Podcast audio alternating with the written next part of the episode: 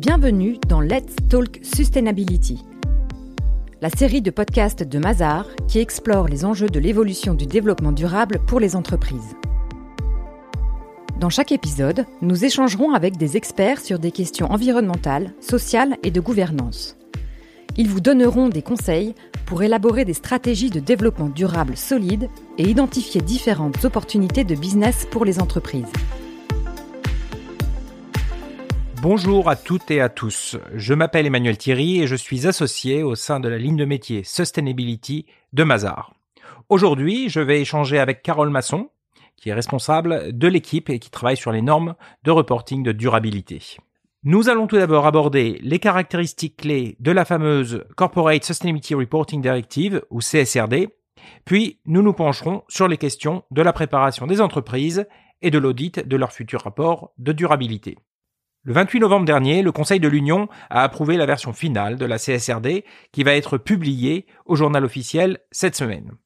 La première mouture de la CSRD a été présentée par la Commission en avril 2021 et c'est une mise à jour de la NFRD de 2014 dont la transposition en France a résulté dans la déclaration de performance extra-financière ou DPEF. Le texte final de la CSRD de décembre est en ligne avec la version révisée du compromis de juin 2022. Avec la CSRD, l'Union européenne vise à mettre le reporting de durabilité sur le même pied que le reporting financier, afin d'atteindre les objectifs du Green Deal et de la neutralité carbone pour 2050. Bonjour Carole, est-ce que tu pourrais nous rappeler quels sont les principaux changements introduits par la CSRD alors tout d'abord, euh, la CSRD étend euh, le périmètre des entreprises qui sont soumises à des obligations en matière de reporting de durabilité en abaissant les seuils. Alors pour simplifier, on parle des entreprises de 250 salariés, de 40 millions d'euros euh, de chiffre d'affaires et de 20 millions d'euros de total bilan. C'est un peu plus compliqué que ça, euh, mais voilà, je dirais, les principaux seuils à avoir en tête. Ça va représenter environ 50 000 entreprises, en comparaison aux 11 700 entreprises environ qui étaient concernées par la NFRD. Il faut avoir en tête que euh, les entreprises dans le champ d'application de la CSRD devront également se conformer avec l'article 8 du règlement taxonomie de juin 2020, ce qui a pour conséquence eh d'étendre également euh, le périmètre des entreprises soumises à ce reporting. Deuxième point important, euh, la nouvelle directive CSRD vise à améliorer la qualité de l'information de durabilité qui va être communiquée et cela en utilisant euh, des normes européennes d'information en matière de durabilité, les European Sustainability Reporting Standards ou ESRS, pour toutes les entreprises dans le champ euh, de la directive. Les entreprises en dehors du champ euh, seront également encouragées à adopter ces normes ou des normes volontaires qui doivent encore être développées. Et pour plus d'informations euh, sur ces normes SRS, je, vous invite à vous référer à une publication de Mazar euh, très récente et qui est disponible sur notre site mazar.fr. Par ailleurs, la CSRD exige de recueillir un avis sur le reporting de durabilité sur la base d'une mission d'assurance modérée avec une évolution attendue vers une assurance raisonnable d'ici à la fin de la décennie. Autre point important, les états de durabilité devront être présentés au sein d'une section unique clairement identifiée et dédiée du rapport de gestion. Ce rapport devra être lisible à la fois par l'humain et par une machine en utilisant le format ESEF, que les entreprises connaissent déjà bien, et en balisant les états de durabilité euh, sur la base d'une taxonomie XBRL qui reste à définir. Dernier point, les instances représentatives du personnel devront être informées et consultées de manière appropriée euh, par la direction de l'entreprise afin de pouvoir participer au dialogue social dans les meilleures conditions. Merci Carole. Il semble que la CSRD euh, pose de sacrés défis euh, pour les entreprises, notamment pour celles qui n'ont jamais fait de reporting sustainability. Les grandes entreprises cotées ont l'habitude de ce type de reporting depuis la NFRD, ce qu'on appelle le DPEF en France. Euh, est-ce qu'il y a un plan de transition pour donner plus de temps aux plus petites entreprises afin de s'adapter? En effet, Emmanuel, euh, il est prévu une entrée euh, en vigueur progressive de la CSRD, euh, mais néanmoins les choses vont arriver très vite. Il faut retenir quatre grandes étapes pour les prochaines années. 2024 tout d'abord, ce sera le premier exercice pour le reporting obligatoire pour les grandes entreprises cotées qui ont plus de 500 salariés et donc on parle des entreprises qui étaient déjà dans le scope de la NFRD. Et ces entreprises devront appliquer les normes qu'on appelle secteur agnostique, dont on attend une adoption euh, par la Commission européenne en juin 2023. Deuxième wagon en 2025 pour les grandes entreprises qu'on va qualifier de New CSRD et donc qui n'étaient pas soumises à la NFRD. Donc ça, ça inclut euh, les entreprises euh, cotées euh, qui ont un nombre moyen de salariés compris entre 250 et 500 et qui excèdent l'un des deux critères de chiffre d'affaires ou de bilan que j'ai mentionné tout à l'heure. Et là, les entreprises devront appliquer également les normes secteur agnostiques et euh, elles connaîtront également euh, les normes secteur spécifiques, en tout cas le premier euh, wagon de ces normes, qui doit être adopté par la Commission européenne d'ici à juin 2024. En 2026, ce seront les entreprises de petite et moyenne taille cotées qui devront appliquer des normes spécifiques euh, pour elles, qui doivent encore être développées et qui seront euh, adoptées euh, d'ici à fin juin 2024 par la Commission européenne, mais elles auront également la possibilité d'opter pour un délai de deux ans pour la publication de, de ce reporting. Et enfin, on aura en 2028 les groupes non européens euh, qui remplissent les conditions fixées par la CSRD, qui devront également euh, publier un reporting sur la base de normes qui leur seront euh, spécifiques et qui seront adoptées par la Commission européenne en juin 2024. Alors nous sommes déjà quasiment en 2023. Euh, la plupart des, nouveaux entrants euh, CSRD euh, auront à publier un rapport sur la base de l'exercice 2025. Donc on voit que ces entreprises auront globalement un peu plus de deux ans pour se préparer, ce qui va arriver effectivement très très vite. Ok Carole, deux ans, c'est très court effectivement. tu as réussi à tous nous effrayer. Mais concrètement, qu'est-ce que les entreprises vont avoir à présenter dans ces rapports Sustainability en pratique, elles vont devoir publier une information qui sera fondée sur un premier jeu de 12 normes secteur agnostique, donc non spécifiques à un secteur en particulier, qui seront adoptées par la Commission européenne d'ici à la fin du mois de juin 2023.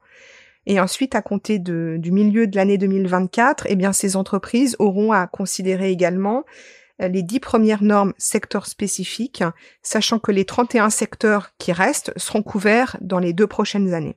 Alors, nous avons déjà une assez bonne vue euh, des 12 euh, normes secteurs agnostiques, puisque nous pouvons nous appuyer sur les projets de normes qui ont été publiés il y a très peu de temps par l'EFRAG. ces projets de normes eh bien, listent en pratique 82 disclosure requirements et un peu plus de 1000 data points qui requiert des informations qualitatives et quantitatives. Alors c'est vraiment un maximum. Euh, toutes les entreprises n'auront pas à donner toute cette information. C'est vraiment euh, le résultat euh, de l'analyse de matérialité que les entreprises devront mener qui va leur permettre d'identifier quelle information publier, quelle information inclure dans les sustainability statements, en tenant compte à la fois évidemment de leurs opérations propres, hein, euh, mais également en lien avec leur chaîne de valeur. En pratique, euh, les entreprises vont devoir inclure dans le rapport de gestion, donc dans les Sustainability Statements, toute l'information qui va être nécessaire à la fois pour comprendre les impacts de l'entreprise sur les sujets de durabilité, mais également pour comprendre dans quelle mesure ces sujets de durabilité eh bien, euh, ont des conséquences sur le développement, la performance et la position financière de l'entreprise. C'est ce qu'on appelle la double matérialité. En pratique, euh, la CSRD va demander par exemple des informations euh, sur le business model, sur la stratégie, sur la gouvernance, sur les politiques mises en œuvre, mais à chaque fois, bien sûr, en relation avec les sujets de durabilité, et là, on couvre bien euh, le volet E, S et G de la durabilité. Emmanuel, maintenant que j'ai présenté les grandes caractéristiques de la CSRD, tu peux peut-être nous éclairer en nous donnant une vision plus pratique des choses et en particulier euh, les sujets sur lesquels les entreprises euh, doivent travailler et comment elles doivent se préparer à tout ça.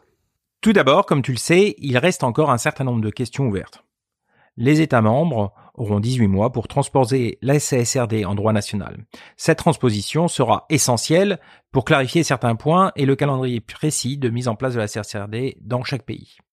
Évidemment, les points d'attention pour les entreprises vont être fonction de leur niveau de préparation, qui lui-même euh, sera un résultat généralement de leur taille et de l'existence préalable, en France par exemple, d'une DPEF rédigée par l'entreprise.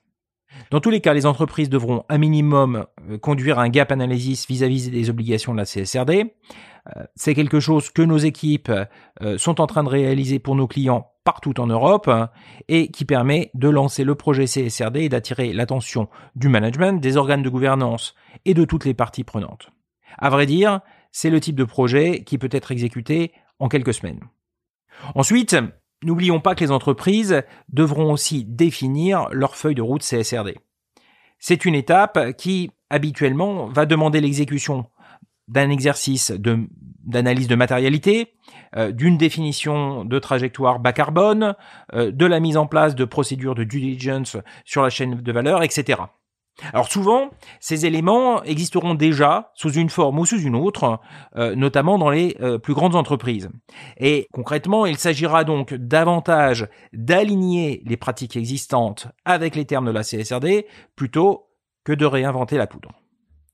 Cela va en revanche créer beaucoup de changements en termes d'organisation interne de l'entreprise. Alors, nous observons que les directions financières sont susceptibles, par exemple, d'être amenées à prendre davantage de responsabilités dans la production du reporting de durabilité. Alors évidemment, c'est aussi une conséquence de l'introduction récente de la taxonomie. Donc, nous soutenons en ce moment, c'est ce que nos équipes font, euh, nombre de clients dans la redéfinition de leur modèle opérationnel, euh, dans la mise en place aussi de contrôles internes autour des données de durabilité, et puis évidemment euh, la mise en place de systèmes informatiques pour automatiser et fiabiliser la donnée. Un point clé à garder en tête est que le reporting de durabilité repose largement sur des données telles que des moyennes sectorielles, des moyennes géographiques et des estimés de toutes sortes, qui sont pas toujours en lien direct avec l'entreprise. Donc logiquement, la question de la performance des indicateurs clés de durabilité va créer des défis très pratiques pour les directions financières. Et dans bien des cas, l'entreprise pourrait même être amenée à ne pas retrouver dans son reporting les impacts de ses actions pour verdir sa chaîne de valeur euh, par exemple. Le reporting de durabilité devra euh, être fiable parce que les parties prenantes et les investisseurs vont lui accorder beaucoup d'importance et parce que dorénavant il va être très facile euh, d'obtenir les données publiées par les entreprises. Également, ce reporting va être soumis, comme on l'a dit, à un audit obligatoire. Que peux-tu nous dire à propos de cet audit justement et du choix de l'auditeur? En effet, Carole, c'est un point très important pour l'amélioration de la qualité de l'information de durabilité.